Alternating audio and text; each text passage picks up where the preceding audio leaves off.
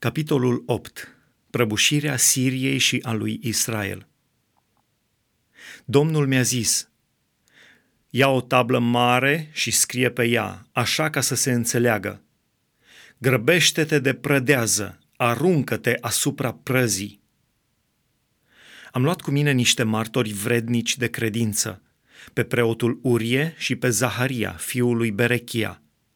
M-am apropiat de prorociță ea a zămislit și a născut un fiu. Apoi Domnul mi-a zis, pune-i numele Maher Shalal Hashbaz. Grăbește de prădează, aruncă-te asupra prăzii.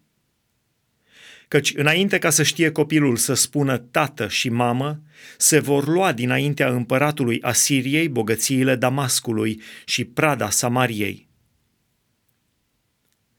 Domnul mi-a vorbit iarăși și mi-a zis – pentru că poporul acesta a disprețuit apele din Siloie care curg lin și s-a bucurat de rețin și de fiul lui Remalia, iată, Domnul va trimite împotriva lor apele puternice și mari ale râului Eufrat, adică pe împăratul Asiriei cu toată puterea lui. Pretutindeni, el va ieși din albia lui și se va vărsa peste malurile lui va pătrunde în Iuda, va da peste maluri, va năvăli și va ajunge până la gât. Iar aripile întinse ale oastei lui vor umplea întinderea țării tale, Emanuele. Scoateți strigăte de război cât voiți, popoare, căci tot veți fi zdrobite. Luați aminte, toți cei ce locuiți departe. Pregătiți-vă oricât de luptă, căci tot veți fi zdrobiți pregătiți-vă oricât de luptă, căci tot veți fi zdrobiți. Faceți la planuri cât voiți, căci nu se va alege nimic de ele. Luați la hotărâri cât voiți, căci vor fi fără urmări, căci Dumnezeu este cu noi, Emanuel.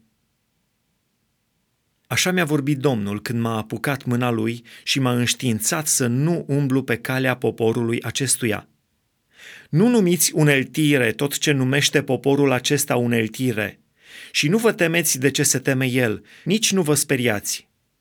Sfințiți însă pe Domnul oștirilor, de el să vă temeți și să vă înfricoșați.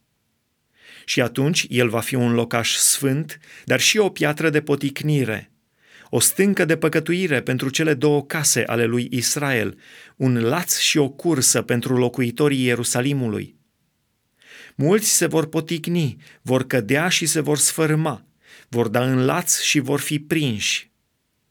Învelește această mărturie, pecetluiește această descoperire între ucenicii mei. Eu nădăjduiesc în Domnul, care își ascunde fața de casa lui Iacov. În el îmi pun încrederea. Iată, eu și copiii pe care mi-a dat Domnul suntem niște semne și niște minuni în Israel din partea Domnului oștirilor, care locuiește pe muntele Sionului.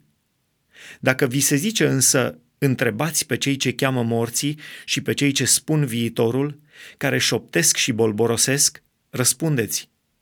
Nu va întreba oare un popor pe Dumnezeul său? Va întreba el pe cei morți pentru cei vii? La lege și la mărturie. Căci dacă nu vor vorbi așa, nu vor mai răsări zorile pentru poporul acesta. El va pribegi prin țară, apăsat și flămând. Și când îi va fi foame, se va mânia și va huli pe împăratul și Dumnezeul lui.